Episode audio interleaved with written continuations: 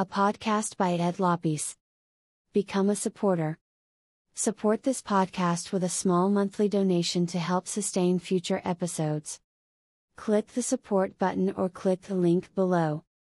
Thank you so much for your prayers and support in this ministry. Our desire to share hope in new ways to millions of people in many places have become possible because of your unconditional love of giving and partnering with us to this ministry. Visit Ed Lopes' official website edlopes.com.ph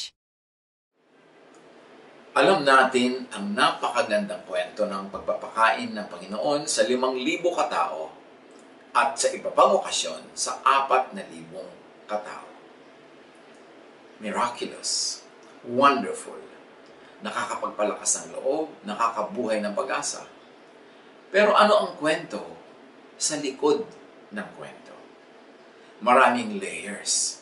Pagka tinuos natin ang pagbabasa ng Biblia para yung pagkain ng sapin-sapin na kakanin, maraming layers. Para mga layers ng sahog ng halo-halo. Pasarap ng pasarap habang dumadami ang natatawid mo at nababagtas ng mga sapin-saping sahog.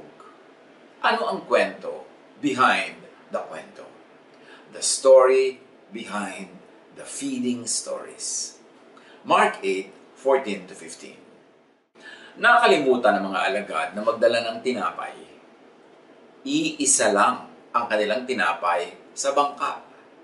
So tandaan agad natin yung isa. One, isa. Sinabi ni Jesus sa kanila, Mag-ingat kayo sa pampaalsang kikinakalat ng mga pariseo at ni Herodes. Biglang yeast, pampaalsa ang binanggit ni Jesus dahil sa iisang loaf, iisang pirasong tinapay ang nadalang baon ng mga alagad. Ano ang connect ng loaf na iisa sa yeast of the Pharisees? Mark 8.16 Sabi nila sa isa't isa, wala kasi tayong dalang tinapay, kaya sinabi niya yun. Hindi na connect ang one loaf of Jesus and the yeast of the Pharisees and Herod. As usual, clueless ang mga disciples ni Jesus. Kaya kung ano-ano ang tinatakbo ng kanilang isip. Mark 8, 17 to 19. Dahil alam ni Jesus ang kanilang pinag-uusapan, sinabi niya sa kanila, bakit ninyo pinag-uusapan kayo'y walang dalang tinapay? Hindi pa ba kayo nakakaintindi? Hindi pa ba ito abot ng inyong isip? Wala pa ba kayong mata? Bakit hindi kayo makakita? Wala ba kayong tainga? Bakit hindi kayo makarinig? Hindi ba ninyo naaalala ng paghati-hatiin ko ang limang tinapay para sa limang libong tao? So biglang binanggit ni Jesus yung pakain story number one. Yung 5,000 tao ang pinakain. Ilang kaing ang napuno ninyo na lumabis na pagkain? Labindalawa po, tugon nila. So may labing dalawang kaing ng sobra sa pagkain inihain ni Jesus. Mark 8:20 to 21. At napaghati-hatiin ko ang pitong tinapay para sa apat na libong tao. Ilang kaing ang napuno ninyo? Tanong niya, pito po. Muli nilang sagot. So, nabanggit ni Jesus yung pakain story number 2. 4,000 katao ang pinakain at pitong kaing ang lumabis. Verse 21, At hindi pa rin ba ninyo nauunawaan ito? Tanong niya. In other words, may kahulugan ang numbers. Kaya binanggit, hindi ito dekorasyon, hindi ito innocent statistics. When you read this story literally, what we have is a miraculous feeding story, which is a story we read that way and believe that way. But when also read figuratively, bilang talinghaga, a fundamental Jesus lesson emerges. So mahalaga appreciate this story from its literal reading. Totoo, nangyari, naganap, history, but also from its figurative reading para makaangat tayo sa mas mataas na kahulugan, malampasan yung kwento at marating yung diwa ng kwento. Understand its deeper meaning and message. Now, balikan natin the story of the feeding of the 5,000 and its meaning. story number 1. Mark 6, 30 to 31. Bumalik kay Jesus sa mga apostol at iniulat nila sa kanya ang lahat ng kanilang ginawa at itinuro. Subalit napakaraming taong dumarating at umaalis at hindi na nila makuhang kumain. Kaya't sinabi ni Jesus sa mga alagad, magpunta tayo sa hindi mataong lugar upang makapagpahinga kayo ng kaunti. So the story and the diwa of the story is being set up. The setting is being put in place. Mark 6.32 Umalis nga silang sakay ng isang bangka at nagpunta sila sa isang liblib na lugar and understand that this is in Jewish territory. At madalas siyang kwento sa New Testament, pag binabanggit ang boat, it is a symbol of the church. Now, you see a boat, the church, in Jewish territory. Pag binabasa natin yung mga figurative meaning ng mga symbol sa kwento and they were in the desert. In fact, they crossed the water and still went to a desert place kasi desert naman yung buong Israel. So this is the wilderness. And what does this wilderness represent figuratively? The wilderness experience of Israel, especially recorded in Exodus 16, 13 to 35. And in that story, makikita natin the miracle of the manna and the quail yung pagpapakain ng tinapay at yung itinaboy ng mga ibon para makakain sila ng barbecue. Now, Mark 6.33 sa pagpapatuloy ng kwento number 1, ngunit maraming nakakita sa kanilang pag-alis at nakaalam kung saan sila pupunta. People follow Jesus into the wilderness, which means, symbolically, people following Moses into the wilderness. Mark 6.34 Pagbaba ni Jesus sa bangka, nakita niya ang napakaraming tao na unahan pa silang dumating doon sa pupuntahan nila. Nahabag siya sa kanila sapagkat para sila mga tupang walang pastol, kaya't sila itunuruan niya ng maraming bagay. So umiwas na nga sila sa mga tao dahil hindi makapagpahinga, hindi makakain man lang, tumawid ng tubig, pagdating sa pupuntahan, naandun na, nauna pa ang marami na namang tao, nagturo na naman si Jesus. Wala pa rin kainan ito ha.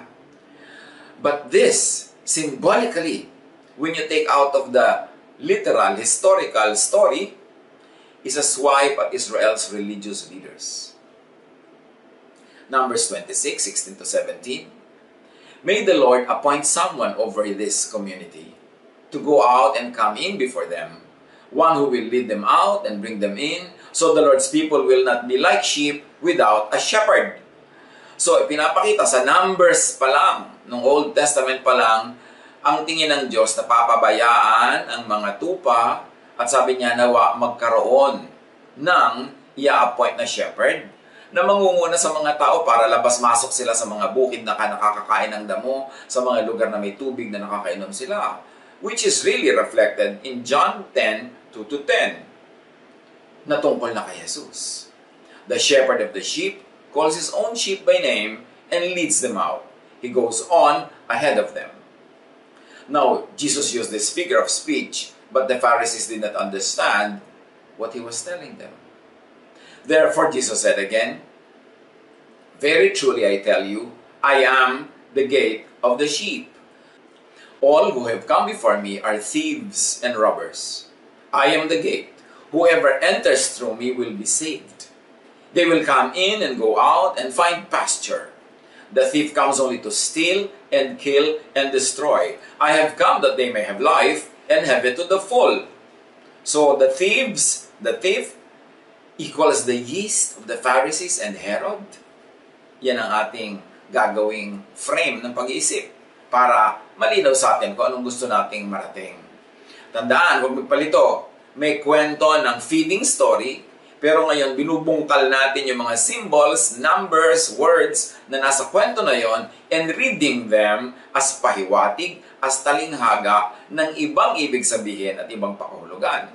At so far, nararating nating isipin ay yung pag-ungkat ni Jesus doon sa tinapay, sa yeast of the Pharisees and of Herod, at yung gutom ng mga tao, kaya niya pinakain, ay ito ay device para maalala yung gutom ng mga tao sa desert ng panahon ni Moses, yung pagpapakain sa kanila ng tinapay, yung pagpapakain sa kanila ng mga pugo na binarbecue nila, at yung kakulangan ng pangunguna sa mga tao. So now we are reading what the possible symbolisms in the story of the feeding miracles could mean in a deeper way. Huwag tayong papalito ha. Hinahanap natin ang kahulugan ng mga symbols sa kwento kung babasahin natin yung kwento as metaphor, as symbolism. Mark 6, 35 to 37. Nang dapit hapon na, lumapit sa kanyang mga alagad at sinabi, ito pa rin yung feeding story number 1 Liblib ang pook na ito at malapit nang lumubog ang araw. Paalisin na po ninyo ang mga tao upang makapunta sila sa mga karating nayon at bayan upang makabili ng pagkain. Ngunit sinabi sa kanila ni Jesus, bigyan niyo sila ng makakain. Remember, Jesus is the good shepherd. Yung kanyang mga alagad, eh hindi good shepherd. Gusto ipagtabuyan yung mga tao para maghanap sila ng paraan para mabusog sila. Which is really an echo, a symbol of the leaders of ancient Israel na hindi good shepherds, na thieves and robbers na binabanggit ni John, sa John 10. Sumagot ang mga alagad, Nais po ba ninyong bumili kami ng pagkain sa halagang dalawang daang salaping pilak? Pera, halaga ang inungkat ng mga disciples, hindi yung gutom ng mga tao. This is a swipe at Israel's religious leaders pagiging uncaring and mukhang pera. So nakikita sa asal ng mga disciples, nasasalamin yung asal ng mga leaders of ancient Israel. That is if we're going to read the story in a symbolic way. Mark 6.38 Ilan ang dala niyong tinapay? Tingnan nga ninyo, utos ni Jesus.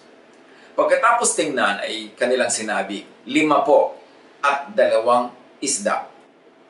So we see here, five lobes, na kung babasahin natin symbolically, five books of the Torah. Yung limang naon ng libro sa Old Testament ng mga Jews. Two, ang isda. To count for the prophets and the Psalms, that makes for seven books. The scriptures of Israel's faith and worship. But the temple teachers are not teaching well so that the people had strayed away like sheep and without a shepherd. Yun ang reklamo ng Diyos sa mga shepherd ng ancient Israel at yun din ang tinutumbok ni Jesus sa sinabi niyang lahat ng nauna sa akin were only thieves. They only came to steal, kill, and destroy. The shepherds of Israel, meaning the prophets and the priests, are cursed by Yahweh Himself. Sa Ezekiel 34, 7 to 10, Sinasabi ni Yahweh sa bibig ng propeta, Therefore you shepherds, hear the word of the Lord. As surely as I live, declares the sovereign Lord, because my flock lacks a shepherd, and so has been plundered and has become food for all the wild animals, and because my shepherds did not search for my flock, but cared for themselves rather than for my flock, therefore you shepherds, hear the word of the Lord. This is what the sovereign Lord says I am against the shepherds and will hold them accountable for my flock. I will remove them from tending the flock so that shepherds can no longer feed themselves. I will rescue my flock from their mouths, and it will no longer be food for them. Dahil nga dito, mga pinuno, dinggin ninyo ang aking sinasabi. Ako ang Diyos na buhay ang mga tupok ay pinipinsala at nilalapan ng mababangis na hayop sapagkat walang nag-aalaga sa mga ito. Hindi hinahalat ng mga pastor ang aking mga tupa. Sa halip na alagaan nila mga ito, ang sarili nila ang binubusog. Kaya, makinig nga kayo, mga pastor. Pakinggan ninyo itong aking sinasabi. Laban ako sa inyo. Pananagutan ninyo ang nangyayari sa aking mga tupa hindi ko na kayo gagawing pastol upang hindi na ninyo magbusog ang inyong sarili. Ilalayo ko sa inyo ang aking mga tupa at hindi na ninyo mapapakinabangan ang mga ito. So you see, remember, binabasa natin yung unang feeding story of the 5,000 bilang isang tunay na nangyaring himala at also bilang isang talinghaga, a metaphor. At sa mga elemento ng kwento, binabasa natin yung symbolisms na nagtuturo, na nagre-reflect sa religious life ng ancient Israel sa pagpapabaya ng kanyang mga priests, ng kanyang mga prophets, pagsasamantala sa mga tao, kaya ipinadala ng Ama ang tunay na, na pastol, si Jesus. Sapagkat si Jesus lang ang mag-aalaga, magpapalaya, at magbibigay buhay, magtatanggol sa mga tupa. At nakita natin yung mga symbolism na yan so far. Kung meron sa inyo nahihirapang sumunod, magdusa kayo. Maghirap, sumunod para maintindihan. At kailangan makita natin yung meaning nito Basta huwag nyo lang lilituhin ang sarili nyo. Ang pinag-uusapan natin dalawang kwento ng pagpapakain sa 5,000 at mamaya sa 4,000. At hinahanapan natin ang symbol sa mga ito na sasalamin sa naganap sa kasaysayan ng Israel noong ancient times under the law. Mark 6:39 to 41 Iniutos ni Jesus sa mga alagad na paupuin ng pangkat-pangkat ang mga tao sa damuhan Kaya't naupo ang mga tao ng tigi isang daan at tigli limampu bawat grupo. Kinuha ni Jesus ang limang tinapay at dalawang isda. Tumingala siya sa langit at nagpasalamat sa Diyos. Hinati-hati niya ang mga tinapay at ibinigay sa kanyang mga alagad upang ipamahagi sa mga tao. Hinahati-hati rin niya ang dalawang isda at ipinamahagi rin nila If this story was a literal feeding program, it would have been much easier to have the people line up for their share. Pero bakit tumpok-tumpok na mas mahirap? Kasi dadala mo pa ng pagkain bawat grupo, magse-serve ka pa, malayo-layo, mas mahirap kontrolin. So kung talagang literal na pakainan kwento lang ito, dapat pinapila. Ngayon, tinitingnan natin siya as a symbolic story of something higher in meaning. This is an image of the Lord's Supper. Tumpok-tumpok, magkakaikot, magkakaharap, fellowship. This is an image of Jesus serving the true bread from heaven and doing the serving himself. Mark 6, 42 to 44. Ang lahat ay nakakain at nabusog. At nang tipunin ng mga alagadang lumabis sa tinapay at isda, nakapuno pa sila ng labing dalawang kaing. May liman libong lalaki ang kumain ng tinapay. So the feeding of the 5,000 means Jesus is the good shepherd of the Jews. Unlike the irresponsible shepherds of Israel, Jesus personally does the feeding himself and makes the disciples serve the food. Samantalang sa ancient style, under the law, yung dati nilang mga pinagalitan nga ng Diyos na mga shepherd, yung pang flock ang kinakain nila, pinagkakaperahan, hinuhututan, pinagsasamantalahan, ine-exploit. Kaya ipinadala sa Jesus kasi hindi masaya ang Diyos. The way the shepherds of ancient Israel were doing their leadership. At sabi, everyone was satisfied. Ibang-iba sa temple workers. Under the temple system, gutom ang flock. Ang flock pa nga ang kinakain Jesus is looking toward heaven bago niya i-serve. The blessing of the loaves and the fish, breaking them up into pieces and serving them is Jesus' way of teaching the people about the scriptures. It is sacred, organized, sapat, nakabubusog. So Jesus the Good Shepherd, and then the bad shepherds of John 10.10 who come only to steal, kill, and destroy, meaning the religious leaders of ancient Israel, under the law. The physical arrangement depicts a congregation partaking of the bread of life, equivalent to our today's Lord's Supper. Mas madali naman, di ba, papilahin pag nagbibigay nga tayo ng mga relief goods, pila. Pag nagdi-distribute tayo ng mga pagkain, pila. Bakit pinatumpok-tumpok? Kasi kung hindi mo nga babasahin dito as a literal feeding story, kundi symbol of a spiritual feeding, yung pagpapakain parang Lord's Supper. At sa Lord's Supper, yung bread si Jesus, yung katawan niya. Ang iniinom na wine, yung blood niya. Symbolic that He is the bread of life. He is the bread that feeds the church. And this is the message if the feeding of the 5,000 was to be read as metaphor. Kaya mahalaga ang pagbasa, hindi lang laging literal. Basahin mo literal, get the meaning, apply it. Pero basahin mo rin symbolically, get the higher meaning, and apply it. Do both. Jesus is giving the broken pieces of bread to his disciples in order for them to give to the people means Jesus tasks his disciples to feeding the people in spite of their unwillingness and hesitancy. Di ba yung mga disciple unwilling? Parang wala po tayong maipapakain, pauwi na sila, kanya-kanya silang gawa ng paraan. Pero ang ginawa ni Jesus, matapos niyang i-bless yung pagkain at hinati-hati, ipinadistribute niya sa mga disciples. It means It's a preparation for the church, for the departure of Jesus into heaven. Kasi darating ang panahon, ang magsaserve na yung disciples. So again, very symbolic itong pagpapakain event na ito. But he answered, sabi ni Jesus sa mga nagdadalawang loob ng mga disciples, You give them something to eat. They said to him, That would take more than half a year's wages. Are we to go and spend that much on bread and give it to them to eat. Jesus delegates to his disciples, the church, the feeding of the bread of life to the people. Jesus delegates to Peter, to the church, kasi sabi niya, feed my lambs.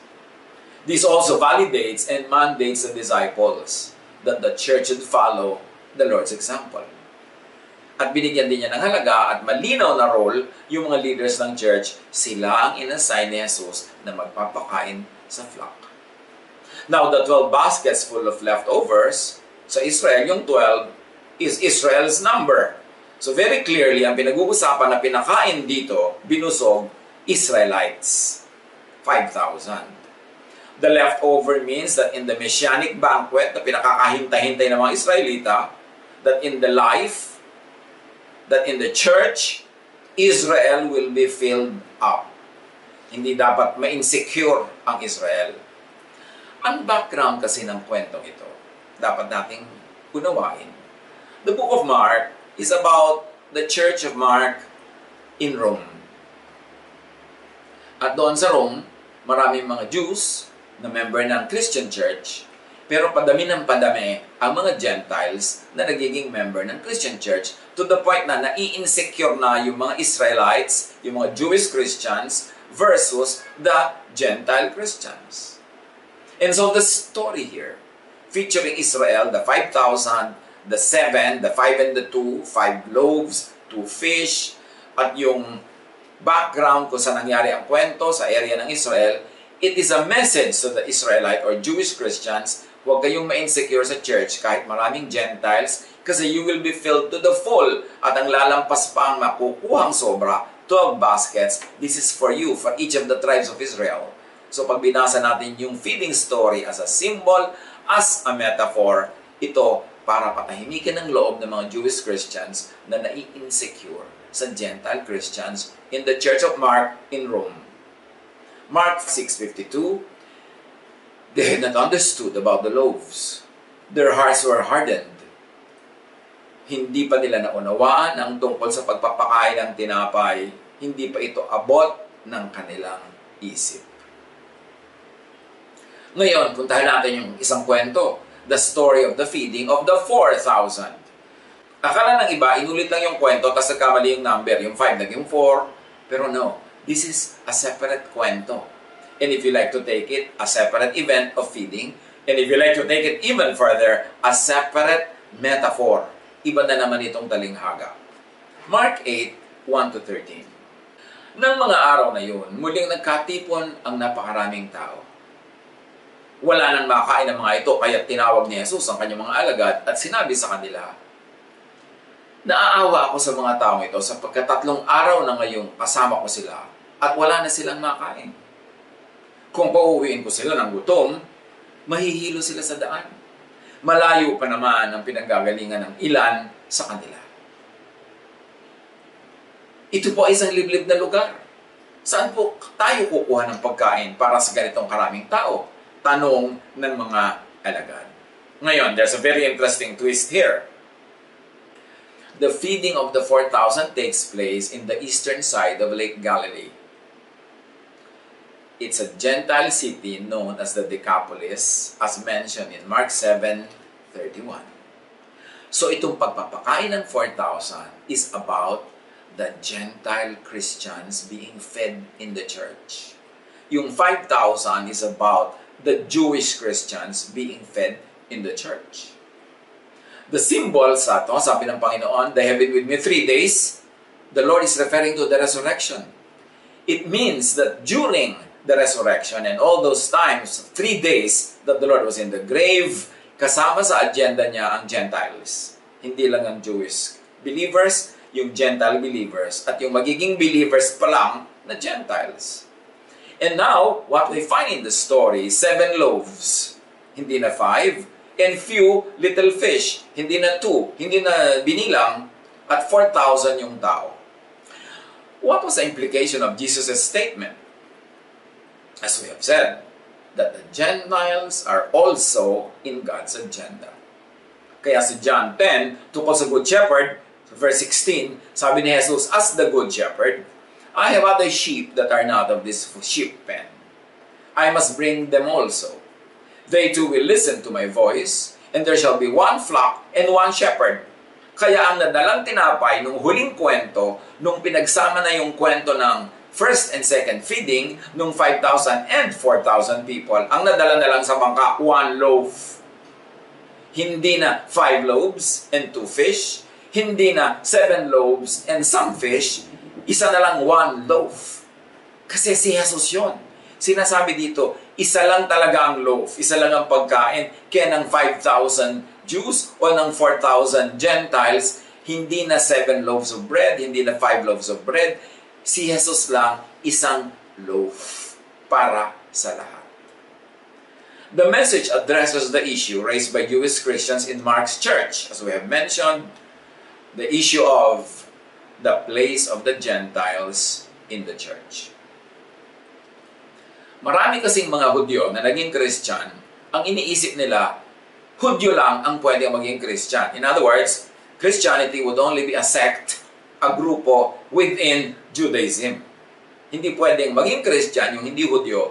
Kaya yung mga iba namang Jewish Christians, pinipilit nilang mag-convert muna to Jewism, yung mga Gentiles, bago sila maging full-fledged Christians. Kaya pinipilit pa nila yung mga ibang Gentiles sa patatanda na, na magpatuli pinipilit nila yung mga food and dietary requirements ng Judaism sa mga Gentile Christians. Kasi nga, ang laman ng utak nila, Christianity is only one sector, one section, one variant of Judaism.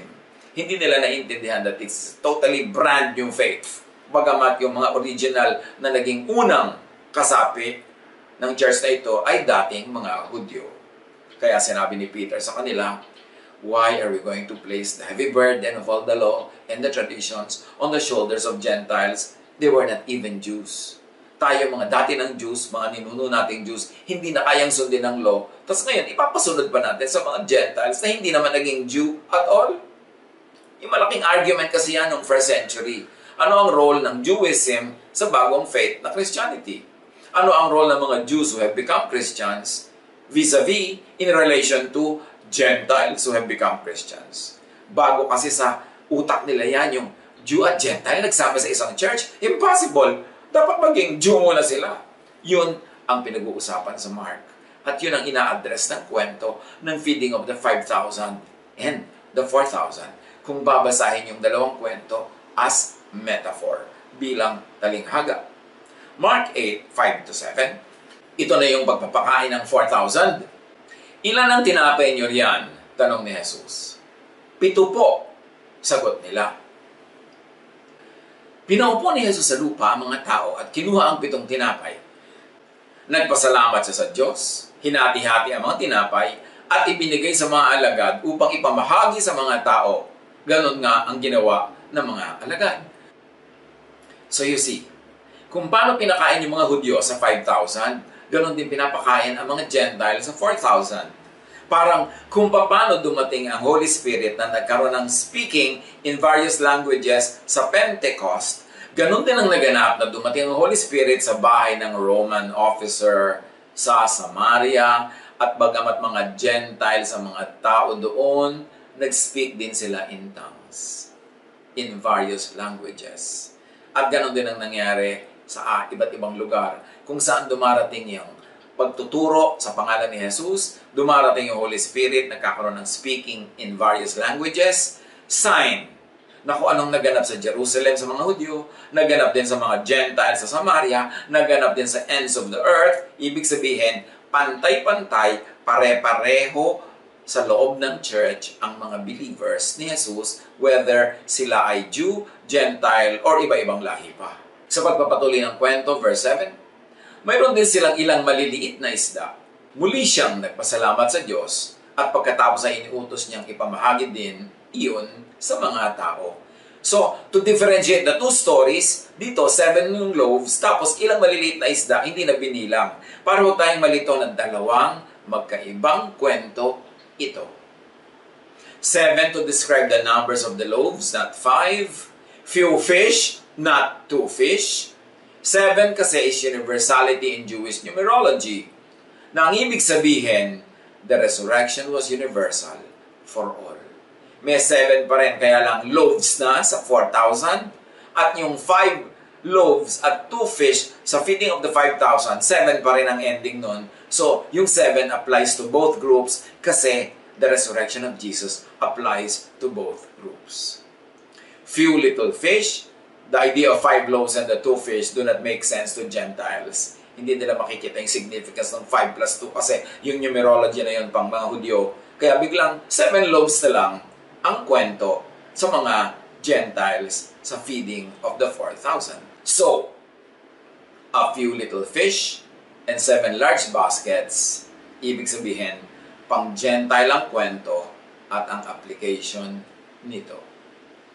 Mark 8, 8 to 9. Kumain ng lahat at nabusog. Nang tipunin nila ang lumabis, nakapuno pa sila ng pitong kain. May apat na libong tao ang kumain. So the number 4 of the 4,000 reveals the final clue. 4. Di ba? Apat na libong tao, 4. 4 represents the four points of the compass. North, south, east, and west. The people that come to sit by Jesus' feet in the second story, the feeding of the 4,000, come from all over the Gentile lands, far and wide, north, south, east, and west.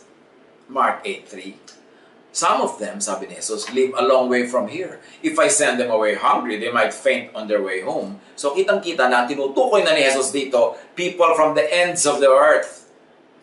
That's why sabi niya, you will be my witnesses in Jerusalem, Judea, malapit-lapit pa. Samaria, malapit-lapit pa rin, pero malayo na sa Jerusalem and to the ends of the earth. Kaya sabi niya, malayo pa ang pinanggalingan ng mga taong ito. Itong 4,000 galing sa apat na sulok ng mundo. So, ang nire-refer na talaga dito, Gentile believers equal with Jewish believers. All under one loaf, the bread, Jesus, the bread of life.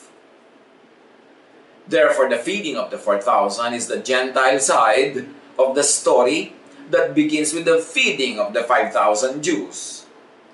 Taken together, what could these two feeding miracles convey?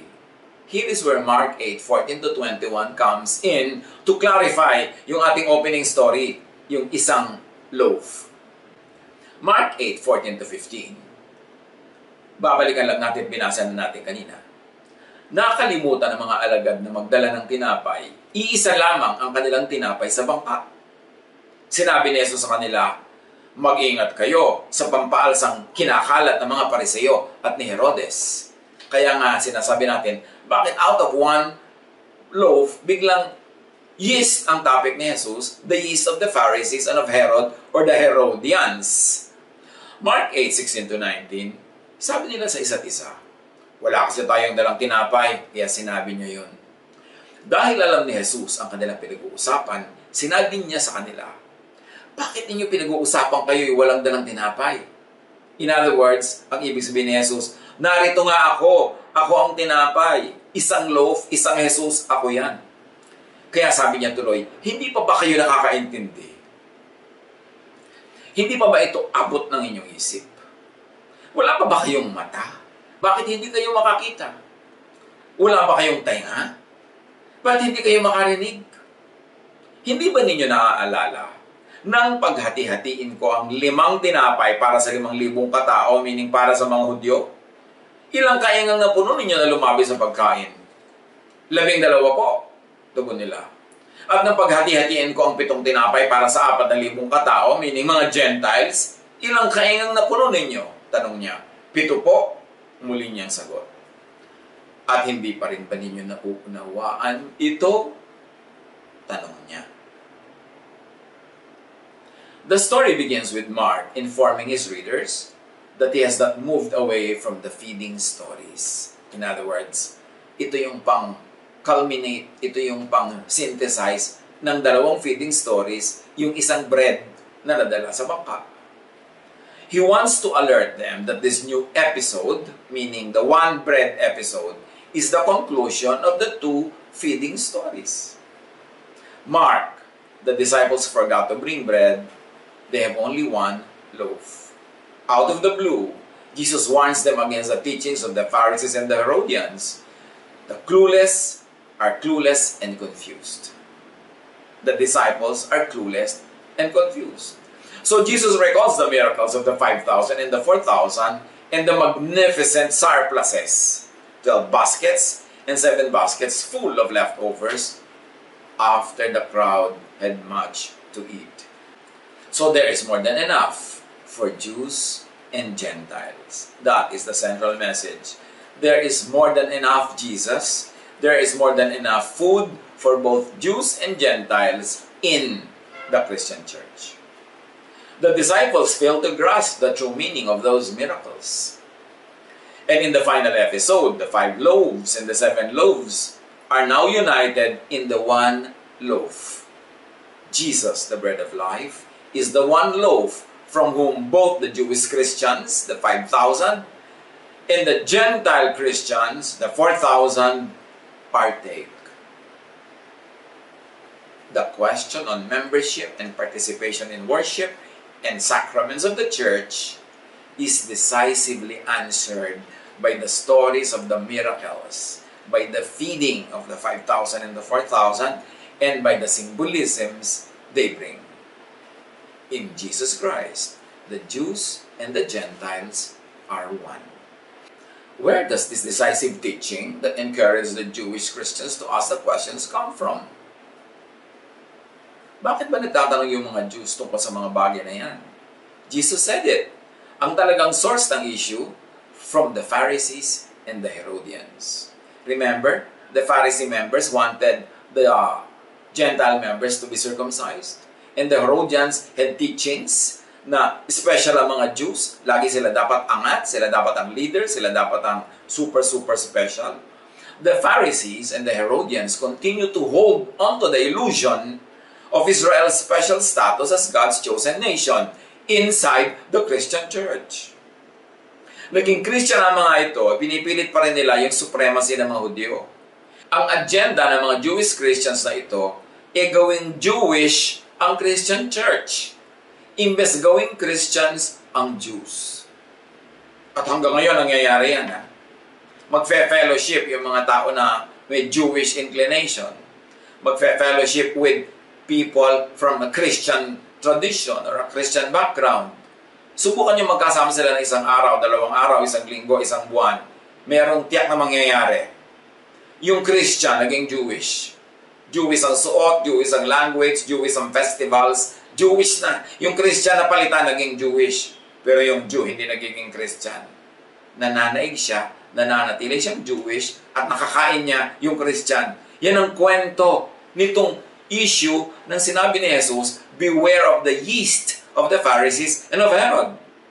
Ang teaching ng mga Pharisees at ng Herodians within the Christian church, ang Christianity dapat maging Jewish ang Jewish Christians dapat dapat angat superior lamang sa mga Gentile Christians. Ang Jewish Christians, first-class Christians, at ang Gentile Christians, second-class lang. In fact, baligtad sa sinabi ni John the Baptist. Sabi ni John the Baptist, Jesus must increase. I, the prophet of the Old Testament, must decrease. Baligtad pag nag-fellowship ang mga Jewish Christians at ang Christian Christians, Christianity will decrease. Jewism will increase. Nabaligtad sa sinabi ni John the Baptizer, that the old must decrease and the new in Jesus must increase. Yan ang ibig sabihin ni Jesus, beware of the yeast of the Pharisees and of the Herodians of Herod. Yan ang main lesson ng one loaf sa bangka na nagmula sa magkabilang kwento ng feeding of the 5,000 and the feeding of the 4,000. Gustong gibain ni Jesus yung ginigiba ni John that the Jews were a privileged class among Christians. Galatians 3.28 is clear. Faith in Christ Jesus is what makes each of you equal with each other.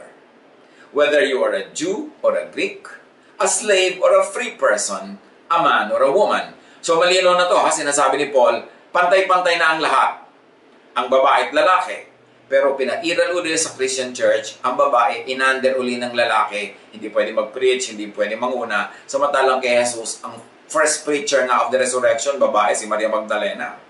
Kasama niya ang mga babae, may mga ministries. Pero ibinalik uli ng Christian Church sa Jewish system. Kaya ang mga babae na pailalim uli. Ito sinasabi ni Jesus. Beware of the yeast of the Pharisees and of Herod. Gagawin niyang Jewish ang Christianity. In the church, sabi ni Jesus, there is a place for everyone. Yan ang message ng feeding of the 5,000 and the 4,000. But corrupt religion proceeds from a theology of entitlement. At ngayon, umuuso na naman ang Jewism even among many people of Christian background. So, amo na naman nila yung mga Jew. Second class na naman ulit yung mga Christian.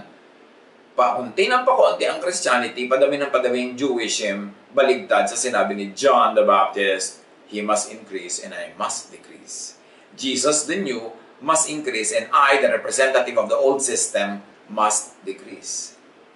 Kasi dyan sa yeast of the Pharisees and of Herod, mayroong chosen, mayroong special, mayroon na namang religious elite. Yung may mga Jewish blood or background. Jesusness searches for commonalities, not differences, while honoring and celebrating individual uniqueness. Psalm 139:14 I praise you because I am fearfully and wonderfully made. Your works are wonderful. I know that full well. Now, how do you apply that in a church na may Jewish at may Christian people ang background? Merong Jewish background, merong Christian background. Lahat, parehong wonderful. Hindi lang yung Jew. Hindi magpapasailalim yung non-Jew kasi everybody is wonderfully made. Kaya sa tunay na Christian church, under the one loaf of Jesus, there should be tolerance there is acceptance. Because Jesus builds up rather than breaks down. Bumubuo, hindi nagahati. Hindi nagkakaroon ng mga castes, ng mga classes, ng mga ranks.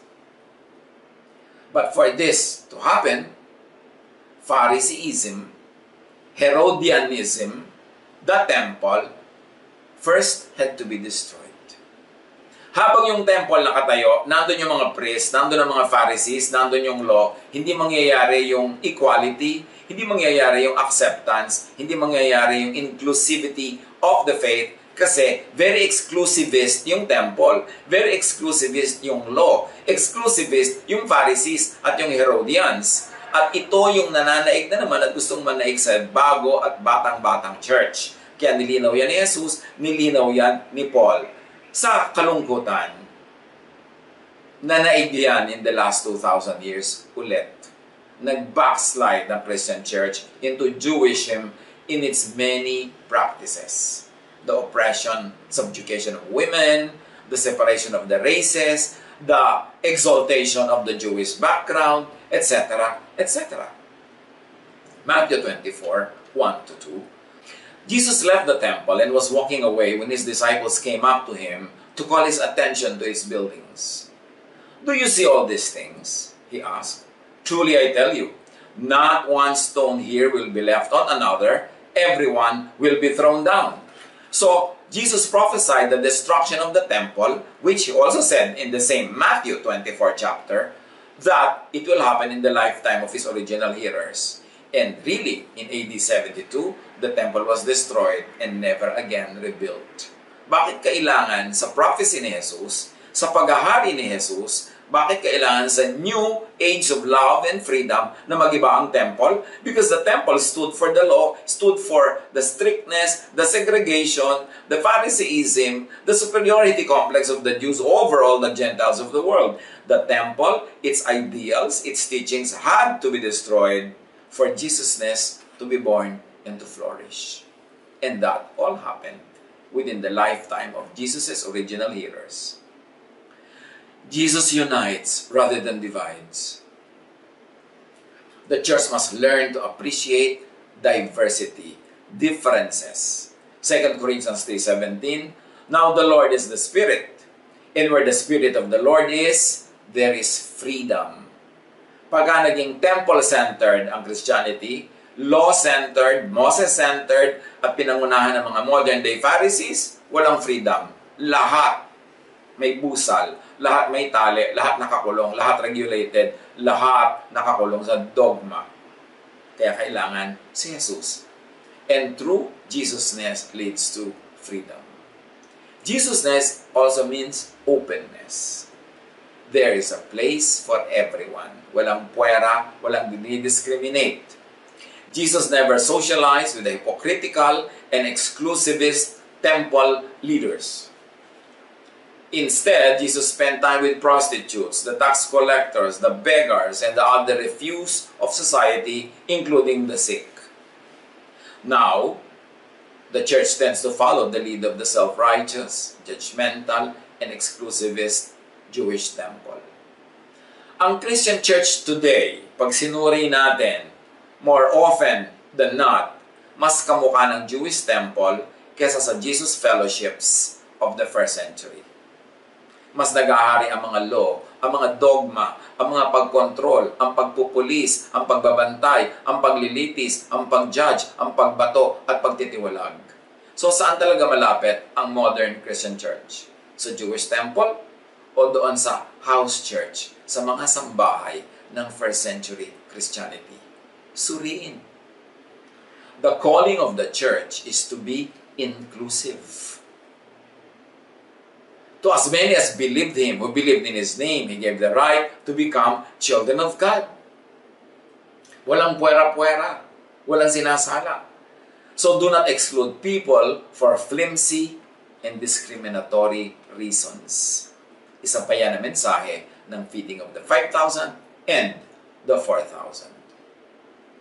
To be inclusive, the church must first understand the spirit of the Jesus gospel the God personified by Jesus embraces rather than pushes away. Yung God na mahilig yumakap, tumanggap, kahit sa mabaho, kahit sa nagkamali, yun ang God na kinukwento sa story ng prodigal son. Luke 15.20 So the prodigal son got up and went to his father. But while he was still a long way off, his father saw him and was filled with compassion for him he ran to his son, threw his arms around him, and kissed him. This is the message of the two feeding miracles. A God who loves, a God who accepts. Yung anak niya na hindi umalis, na legalistic, religious, na nasa loob lang ng bahay, at yung umalis niyang alibughang anak na naglayas, at kung ano ang pinagagawa sa buhay, winelcome, niyakap. In fact, mas nayakap pa nga ito kaysa doon sa anak niya na legalista. Yan ang mensahe ng feeding of the 5,000 and the 4,000. We accept, we rejoice, we celebrate the beautiful meaning that God provides, that God can feed us, na sobra-sobra ang provision niya. But above and more than that, we also celebrate the metaphorical meaning of this story.